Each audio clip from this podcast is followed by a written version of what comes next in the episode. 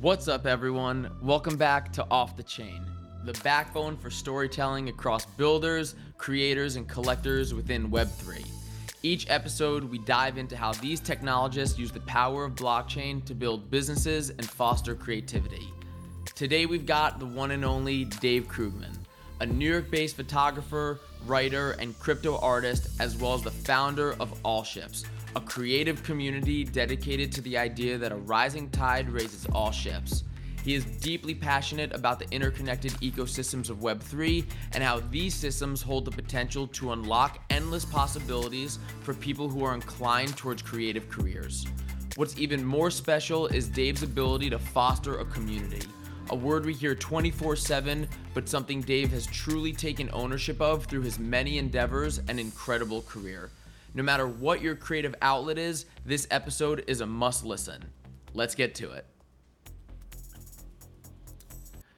Dave, welcome to the show, man. Thank you so much. Thanks for having me. I'm, I'm thrilled to be here. Of course. How you doing, dude?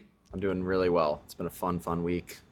Lots going on. Uh, a lot of projects that I put out are, are doing well, so I'm, I'm happy. I love it. You were uh, you're just speaking at Christie's in New York. You were at ETH Barcelona. You've got a lot going on.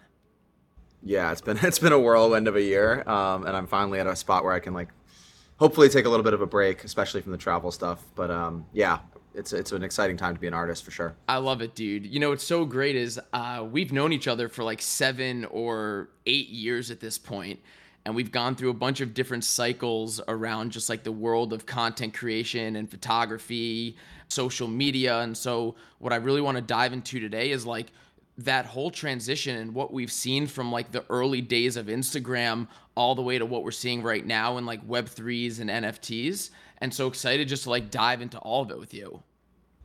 Yeah, me too, man. And it's, you know, the interesting thing about all that is this this technology these technology cycles that we've been a part of, they're all part of the same long arc. Um, and it's I think this kind of long arc towards a more decentralized society and it's it's really exciting to be able to witness the evolution of, of these different technology layers in real time. I, I love it. And so, Dave, I, I previously recorded my own intro for you, but as we jump into it right now, I want to know from the man himself who is Dave Krugman? so, yeah, I'm Dave. I am a uh, crypto artist, I'm a photographer, I'm a writer, I'm the founder of ALLSHIPS, a creative community and I'm based in Bushwick, Brooklyn, and I'm really obsessed with street photography. I'm obsessed with New York City, and I'm obsessed with building communities that that can help encourage artists to pursue a creative life. Uh, and that's that's pretty much the uh, the nuts and bolts of, of what's what's under the hood. We're gonna go into all of it, and what I want to do is really start a bit in the background. And so your recognition as a photographer exploded early on in the Instagram days. And so we're probably talking seven years ago at this point. And this is when photographers really started to make a name for themselves. You started hearing the word like content creator. And this is a bit of a loaded question, but as a photographer, can you discuss the mindset of being a photographer in like the early days of Instagram versus being a photographer now and like how the game has changed? Yeah, that's that's a good place to start. So the thing you have to realize about Instagram, it, it was a very important moment, um, and it has to do with the collision of a couple different technologies, um, namely um, the fact that the iPhone came out. It, it basically put a camera in everybody's pocket. And not only did we all, you know, everybody have a camera by default all of a sudden, it also came with another, uh, you know, evolution in technology, which is the ability to mass distribute information and be self-published. Uh, and that's kind of what happened. Like basically, you could look at the you could look at the you know advent of Instagram uh, as kind of like the printing press for uh, visual visual work, visual content. So what the printing press did, eh, you know, in the early days of of uh, you know literature or whatever whatever you want to call it, is it it helped to democratize literacy. You know, it made books more abundant and it made communi- communicating ideas and, and being and publishing ideas um, a lot more fluid, and it, it ushered in you know so much of the modern world. So in 2011, 2010, when Instagram came out, it kind of had the same effect, but for visual literacy. So we've lived over 10 years now in this world of, of a society which is extremely visually literate in a way that uh, was much harder before. And what Instagram did was it gave the tools of publishing to everybody for free, you know. So that's a, a, a vastly important uh, shift in the way that photographers are able to communicate with their audiences and their communities. And so, in terms of how the game has changed now, You've got a bunch of different tools. What are the differences that you're seeing as a photographer from the Instagram days to now with Web3 and owning digital assets and owning a digital identity? Yeah, so that's a, that's a good question. Um, so just back to this idea of the, the differences. So in early 2011, when we were starting to get interested in Instagram, like everyone I knew hated it and thought it was going to destroy photography. And oh, if everyone's a photographer, no one's a photographer. And a few of us kind of realized that that was a ridiculous thing to say. And actually, you know, if you can be early to uh, a profoundly paradigm shifting technology, you have a, a huge first mover advantage uh, in in building your network within those technologies. So, you know, the play in 2011 on Instagram was like just amass as much attention as possible and then try to convert that attention into into USD through relatively inefficient conversions with advertising agencies and brands. Um, so, you know, Instagram decentralized traditional media. Um, and so that was a huge, huge important step towards the world that we live in today. So the world that we live in today is like is like being early to Instagram in 2011. And guess what? Once again, everyone, you know, a lot of people hate it and think it's ridiculous and think it's a fad. And I'm talking about NFTs and Web3 now. Now, the the people that are betting big on it, betting early, are you know building empires that will continue to grow as this technology reaches more and more mass adoption. So that's kind of the difference now is that Instagram is becoming you know more of my marketing layer and my Web three presence, my wallet, my NFTs, my collection. That's becoming my actual digital identity having a digital identity in the era of Web 2 is you're renting your identity from uh, centralized companies that can control you know who you reach and how you reach them. Um, the the ethos and, and kind of um, guiding the guiding light of, of crypto and Web three in, in the sense that we when we speak about it is to be more sovereign and to build on land you own. And you know nobody can take away your wallet. You know if you if you lose your seed phrase to your wallet like not even you can access your wallet anymore. It's uh, an extremely robust and um, unfakeable identity layer that I, I, think kind of exists in this in the substrate below social media in, in, a, in a way that it's like more of my core identity now and and it's actually helped improve my experience with social media because the pressure uh, that I feel to constantly amass attention and keep an audience engaged is has been greatly reduced by the fact that I have this other deeper outlet and a, a more like legacy way to preserve the work that I'm making in this world.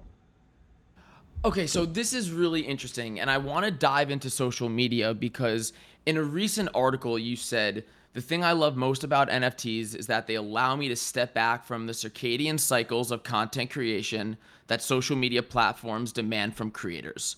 On social media, you are feeding an algorithm that is never satisfied. The more you grow, the more it demands as it constantly optimizes your advertising interests at the expense of our mental health. It is a system of diminishing returns. Did I say you that down? Still, bars. it actually sounds. It's, that's bars. Facts. That is bars. Um, I, I want to dive into that. It's you still need social media as a distribution channel to get eyes on your work. So, what is the difference? Like, how do NFT, NFTs change that cycle? Because if you don't have distribution, you're not selling anything, whether it's a print, whether it's a service, or whether it's a digital asset. Yeah, okay, so that's a great question. Um, I think what it has done is it has deprioritized my need and uh, you know my need to constantly fight that battle for attention. So what NFTs do is it's a token, it's an asset that allows me to you know distribute these these kind of like shares to my communities and it aligns the incentives of my communities in a way that makes it much more efficient for me to you know extract the value that that communities inherently have in a way that's directly peer to peer as opposed to like this long chain of um, inefficiencies that we we're used to dealing with making deals on social media. So if you buy one of my NFTs, like I guess my, my point here is like you can do more with a thousand people that are invested in your tokens, your NFTs, than you can do with a million followers that are only giving you their attention on Instagram. Yeah, and giving you and giving you likes versus yeah, likes is monopoly money, and it doesn't actually mean anything, and it's highly manipulated, and uh, you know, it, it, it's really a terrible metric by which to gauge interest in what you're doing. A very effective way to get, gauge interest into what you're doing is how many you know what's your what's the floor price on your collection? Like what are people willing to hold on to uh, as an asset so that they still have equity in, in your creative ecosystem? Um, and that's a much better barometer of like moving the needle in terms of, of your brand. Well does it you know when you talk floor prices you're talking finances you're talking economy and a lot of times finances are kind of the exact opposite of what artists really care about. Do you think that this is going to mess with artists' heads too much? Is the idea that everything is finan- financialized? Um, I I think that it's something that is a very important issue and needs to be talked about a lot. Um, but no, I don't think it's going to ruin art. I think that art has always depended on economics um, art markets only exist because there's a surplus of uh, spe- you know spending power in certain markets. Um, you know, does the tr- does the fact that a Basquiat sells for ninety million dollars does that discourage artists? No, I think that actually creates artists. Um, and the, the more you know we mix the financial and art worlds together, the more resources there are for artists to free themselves from you know the shackles of a more corporate existence, which I think is completely at odds with um, the artistic lifestyle. Yeah. Okay, so Dave, I have a very challenging question for you, and I feel like you're probably one of the only people that I could ask who could give me like a real answer. And I'm asking this question to like really help educate people. So, people could always sell prints, okay? Photographers could always sell prints. It's very easy. We have all the tools to do it. The reality is a lot of the creators in our network, they weren't really making money selling prints even though they had those direct relationships, okay? Now all of a sudden we've got all of our photography friends who are able to sell their NFTs for uh, varying degrees of success, but a lot more success than just prints, okay? outside of the novelty of NFTs, how is this sustainable if we've always had the ability to buy their artwork? A lot of people just weren't choosing to do so, or at least at the price that people are willing to spend on NFTs. And I know that's probably kind of controversial, but I think it's important because I think people are probably thinking it. Yeah, I don't think it's controversial at all. I, I think that the main issue here that you know needs to be explained to people is NFTs are valued higher because they're honestly worth more than prints, and they're, they're worth more than prints for a lot of different reasons. Um, the main reason is that they're much more liquid than prints in the sense that like there's very little friction in NFT trading. If I want to buy a print and then sell it, you know, a month later, um, I have to pack it up. I have to ship it. It has to be authenticated. There's this whole process uh, that uh, the physical world kind of demands that slows down the market uh, uh, tremendously. There's also limitations in space. You know, I live in New York City. My apartment is like 850 square feet. I only have enough room for like 10 pieces of art max, right? Um, but online in my online environments, my online social spaces, there's an infinity of space for me to have art. So my capacity to collect art is much, much greater. Um, yeah, and also, you know, NFTs are functional. NFTs are, are keys that can unlock different things and unlock experiences. They're data tokens. A print is not a data token. I don't know where that print goes after I sell it. Like if somebody gives it to somebody else, I have no record of that. With NFTs, there's an entire chain of provenance that I can use to my advantage to help me build out my community even further. For example, um, I did a drop about a year ago called Drive there's 111 vehicles, photographs of vehicles uh, around the world that I've been shooting on iPhone for over 10 years. Now, I released those tokens. The project did very well. There's a, a robust community of collectors that are, you know, some of the most incredible people I've met in my life, and I know where each one of those cars has been, who has sold it, uh, where you know where they go. There's a there's a complete uh, record of, of the data associated with my artwork. So when I just did my latest drop, drip drop, I could easily program into the contract, oh, if you hold a drive car in your wallet, you can you mint this project for free. So you can create these economies and pressure systems within your collector base using the art as keys that unlock new experiences and new artworks. So you're rewarding the, the early believers uh, and your earliest supporters, and you can re- reward them the most automatically on chain with you know no ability for that to be faked. So that's a really exciting thing, and and I say all of that to say that that's why NFTs command higher prices than than prints. The one more thing I'll say about this is we we collect art bec- for a couple of reasons. One, we like looking at it. Um, two, we like supporting artists, and three, we we use it to social signal. We social signal our interests. We social signal our support of certain communities and certain artists and certain people, and we social signal, you know, uh, what we what we're doing within our communities and societies. Um, because we spend, you know, most people spend more than half their waking hours online you know, and you, we, there's a whole debate to be had whether or not that's a good thing, but it's a, we spend a ridiculous amount of time in our online social communities. So when you think about collecting anything, where are you signaling your ownership? It's largely online. People buy Rolexes so that they, they can post on their Instagram stories. You know, people buy art so that they can post it to their Twitter feeds. Um, th- this is a very important thing to realize that NFTs are an extremely legitimate way to social signal your, your patronage or your interests. And I think that's another reason why they, they can and should command higher prices than physical objects. Dave, I've got the biggest, I'm trying not to curse on this podcast. I have the biggest smile on my face right now. Ladies and gentlemen, this is why you have Dave Krugman talk about art, business, community, professional endeavors because of how articulate he is. That answer, Dave, like you want to talk bars? That was pure that was pure bars dude. I feel like blessed that i was able to hear that directly from you and i'm so excited for everyone else to awesome, be able to hear I appreciate it um, so i mean that that that was dope. That was that was a a a plus quality. Um okay let's keep this moving. Um we're going to move on to community.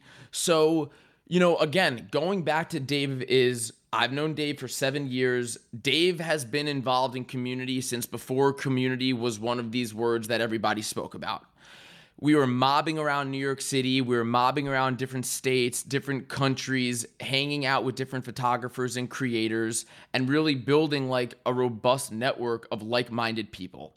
So, community has always been there. And Dave, community has always been in your DNA. What rules apply to building a Web 2 community that also apply to building a Web 3 community?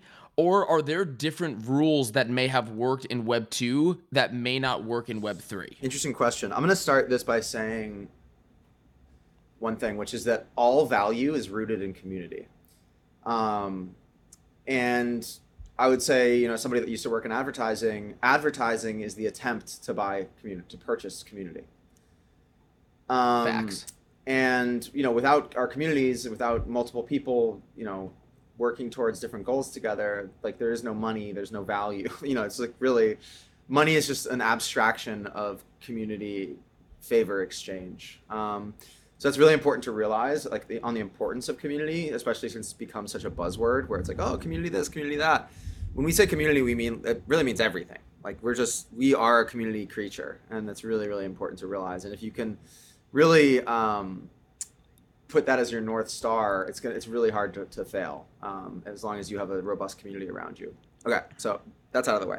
In terms of community building, all of these technology layers are are tools. They're robust tools to build community. So in Web two, the community is based around attention economies.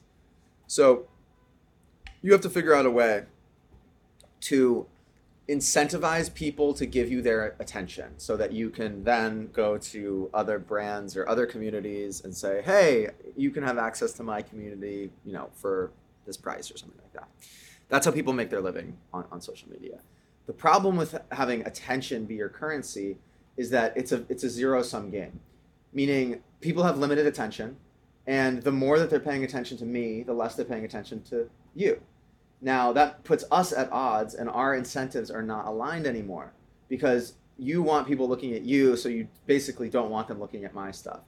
Um, that gets into all sorts of problems uh, in in social media layers where people just run themselves into the ground. You know, back to this idea of the circadian content grind, just always having to to keep up with these changing algorithms and changing interests, changing technologies. So the best way to build a community in social media is to m- make yourself a hub in which information flows through it. So I did, I was able to do that with Jay and Silva by hosting all these meetups that you're talking about over the years, right? So yep. by putting myself yep. as a hub in this in this ever expanding network, every new connection that is made around me helps me, you know, it, it, attention flows back to me through those network connections because I'm a hub in that network. Okay. So that that's still yep. true for for Web three. So, but the difference is in Web three, we actually have a, a native currency for the community, which is ETH. Now, what that means is there's different incentive incentives in the community now. It's not just about attention anymore. Of course, you need attention to get your work out there and to get it seen, but you have so many more tools at your disposal because you have these tokens that you can use as incentives to align the interests of your communities so I I have a common goal with my collectors, right? So I just I have I think uh, 600 holders of Drip Drop are out there right now, right? And they're all invested in, in my success because they hold an asset that is equity in my creative future.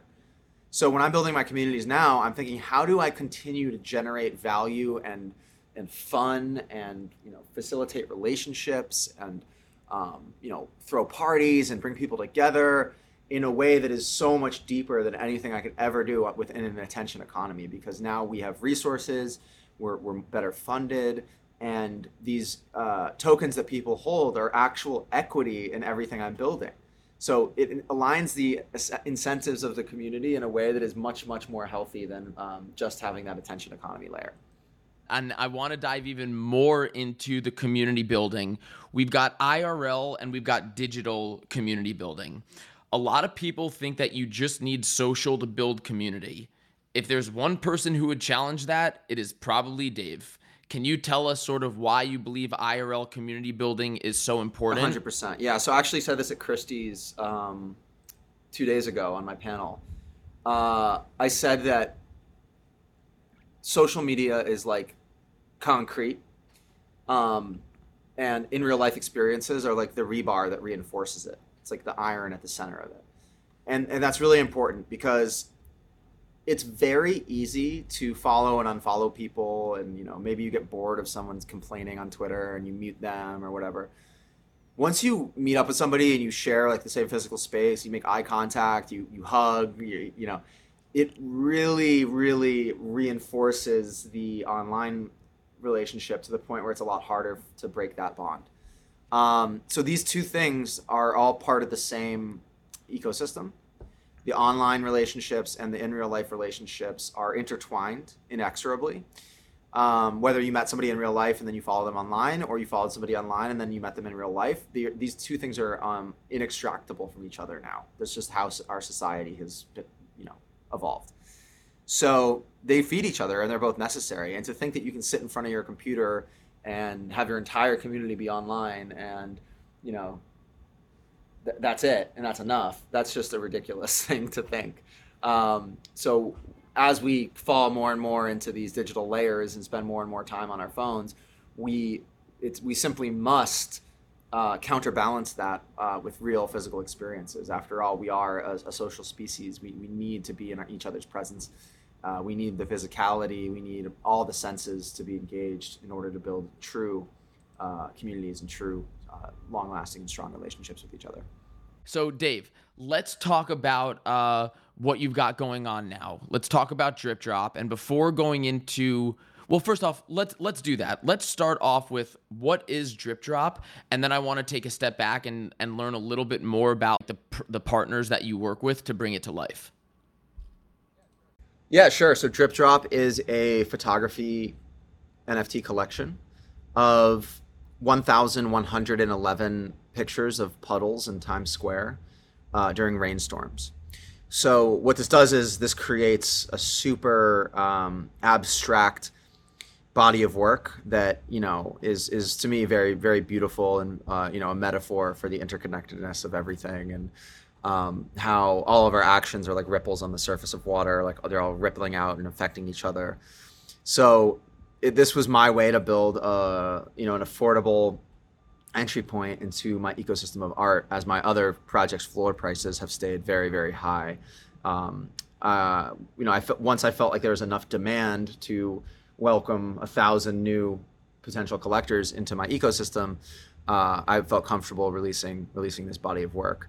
Now, the interesting thing about this body of work is we also had um, a PhD machine vision data scientist create an algorithm that scans every single picture and counts every single drop. It, it counts the color distribution, it counts the distribution of shadow and light, and it puts all those properties into the metadata of the of the uh, NFT and that creates this emergent rarity system, kind of deconstructing and decoding the the laws of physics um, and this kind of emergent beauty of of the universe unwinding. So that's really really fun. And to to bring this to life, we worked with an incredible company called Transient Labs. Uh, they yeah, so Transient Labs is these two um, ex NASA uh, aeronautical engineers um, Ben and Marco. Uh, they founded this company.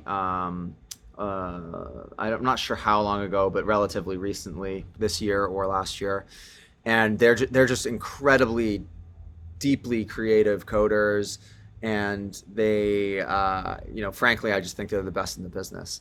So, you know, I was able to work with their team. They made this very, very easy. I came to them with these insane ideas, and they were just like, "Yeah, okay, that works." and uh, it was really buttoned up. And I, I can't uh, say enough good things about about that experience. That's so awesome. And you know, one quick note I want to say is you mentioned like your your overarching ecosystem that you have, which is your one of one pieces. You've also got Drive, and how a lot of those floor prices are relatively high, and you waited until you had more people that could enter into your community that could uh, get a piece at a more affordable price. Something that I would highly recommend everyone do is go to Dave's Twitter when you get the chance. I believe it's just Dave underscore Krugman and check out his ring theory. And so Dave has this thesis on how to think about building collections, community capital, and like these new ecosystems of creativity and culture. And this is finding different ways to bring collectors into your ecosystem without necessarily like diluting your brand. So I just wanted to like make sure I plug that because it's very interesting that he came up with that and he put together like this really interesting PowerPoint that he just shared during his Christie's talk. And so highly recommend that everyone take a look at that. Thank you. Yeah. So basically, the the short version of that is, I think of my community as like concentric circles. Um, you know, you have your core like inner circle of of your oldest supporters, and then as you want to grow your community, you can just keep adding rings to the outside of that. And and basically, my thesis is if you if you always reward the the rings as you the inner rings as you make outer rings, uh, it's a really strong way to build a value flow that all the circles kind of feed each other in these really um, positive sum games. And Dave, how do you make sure you're not diluting? I think you just have to look at you know the interest and demand in your work. You know, if I put out a collection, so Drive was 111 pieces, it sold out instantaneously. The floor is still at five ETH after a year. You know, I can look at that and say, well, if if none of these people are willing to sell for less than five ETH, um, it must mean that there's enough demand for my content that I can expand this a bit. So yeah, so basically, you know, I, I noticed over the course of the year that there is a lot of people kind of DMing me and, and commenting on, on my Twitter, being like, hey, like, are you dropping anything soon? Or every drop I did for the past year or got instantly gobbled up and is, is way above the floor. So that shows me that there's there's still interest out there. If I wasn't having that level of attention and success, I'd be much more reluctant to put out a project of this of this size. So, you know, the the goal is you never really want stuff sitting around on the primary market for very long.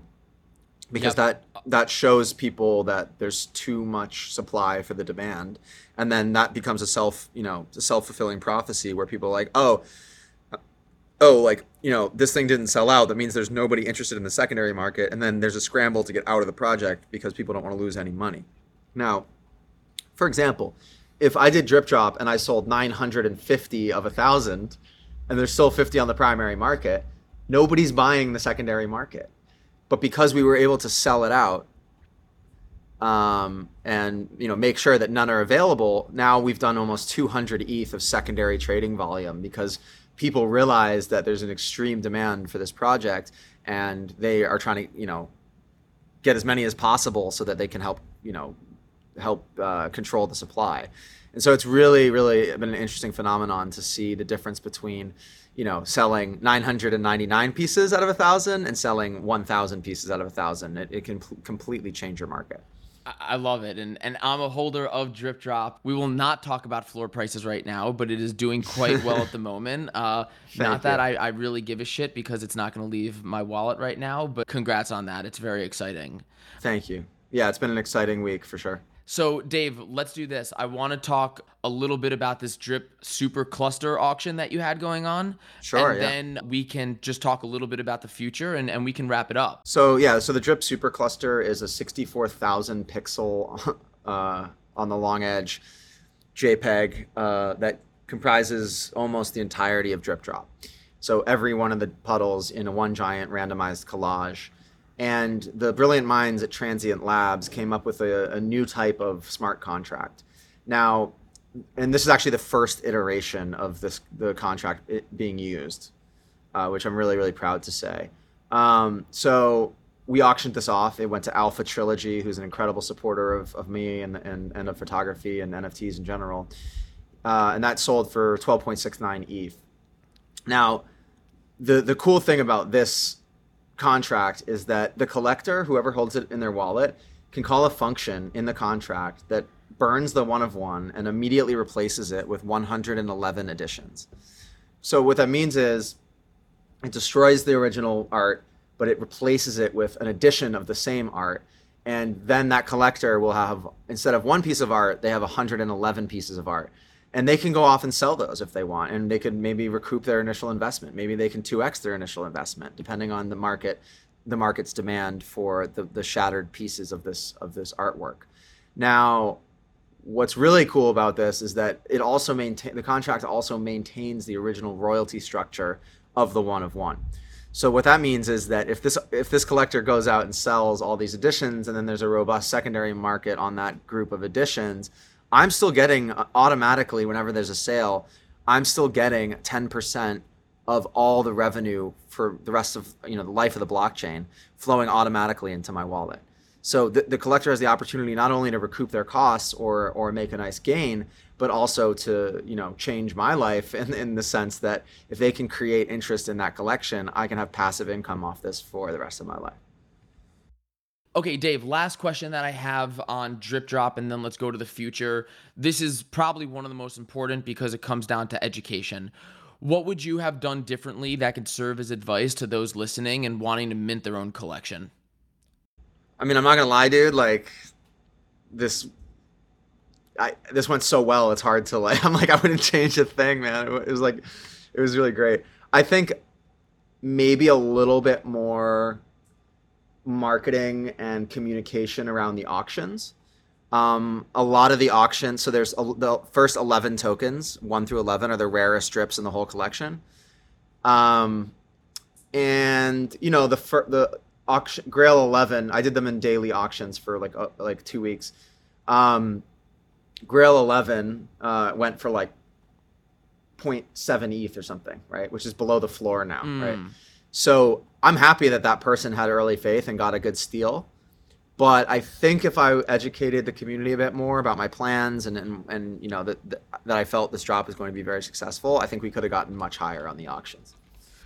Okay, that makes sense. And you know what's really interesting is to me that's product marketing and i actually find that product marketing as a whole across the nft landscape is lacking especially when you do have these different auction mechanisms burning mechanisms uh, a lot of people get a little lost in the sauce and so i do think we are going to or hopefully start seeing better product marketing whether it's at the collection level or whether it's at startups that are are funded or bootstrapped etc so Dave, let's wrap this up a little bit. What is next for Dave Krugman? Uh, I'm working on a, you know, I'm always working on projects. I have a bunch of really, really cool ideas co- coming down the pipeline. Um, we're also creating a structure for Drip Drop where people can claim prints, which I'm really excited about. Dope. It's going to be really dope, fire. dope. Just, just working on the technology behind that right now. Um, always working away at ALLSHIPS and, and, trying to build communities. We're throwing a party this Sunday. If you're around, please come. Um, yeah. Um, yeah. Just just continuing on this path I'm on. I'm, I'm having a really good time, and I'm, I'm very encouraged by the direction that uh, technology is taking us as artists. And you know, before we hopped on this call, I asked you, is like, is there anything that you explicitly want me to share, shout out, ask? And you were like, nah, dude, like, let's just do our thing. I just want to ask you one more time, like, is there anything else that you would like to add? Um, yeah, I'll, I'll just say that there's never been a better time to be a creative person. Um, technology has unlocked uh, an infinity of opportunity for people like us. Um, every single screen is an infinitely refreshing, you know, space for your art. Um, and you know, if people tell you that, oh, you know, it's it's too risky, don't be an artist.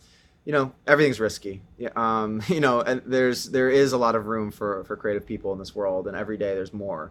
So if you're somebody out there listening that that really feels pulled and, and compelled and drawn to creativity, I'm not saying it's going to be an easy ride, but if if it's something you think is worth the struggle, then I would encourage you to not ignore that that fire that burns within My you. man, this is awesome. Let's wrap it up. And uh, where can we find you online? Yeah, so I'm just Dave Krugman everywhere. Um, so on Instagram, I'm Dave.Krugman. On Twitter, I'm Dave underscore Krugman. Uh, and that's pretty much going to take you everywhere you need to go. On my Twitter, there's also a link to a Linktree, which has all my collections and, and everything like that. And I'm gonna plug. I'm gonna plug ALLSHIPS. Allships.co. It's Dave's creative community. He's got podcasts, he's got articles, he's got resources, he's got everything. If you're creative and you want to get tapped into a different community, ALLSHIPS is where it's at. Uh, Dave, you're the man. It has been a pleasure building our relationship together. I'm so happy for you, and I really appreciate you hopping onto the podcast. Hell yeah, man! Thank you so much for having me. I really appreciate appreciate the opportunity to talk through all these things with you, and uh, yeah, I'm I'm really excited uh, for for your adventure with this podcast as well, and and I can't wait till this comes out so we can share it with the world. That's it, everyone. Hope you enjoyed. Hit that subscribe button, and we'll see you next time.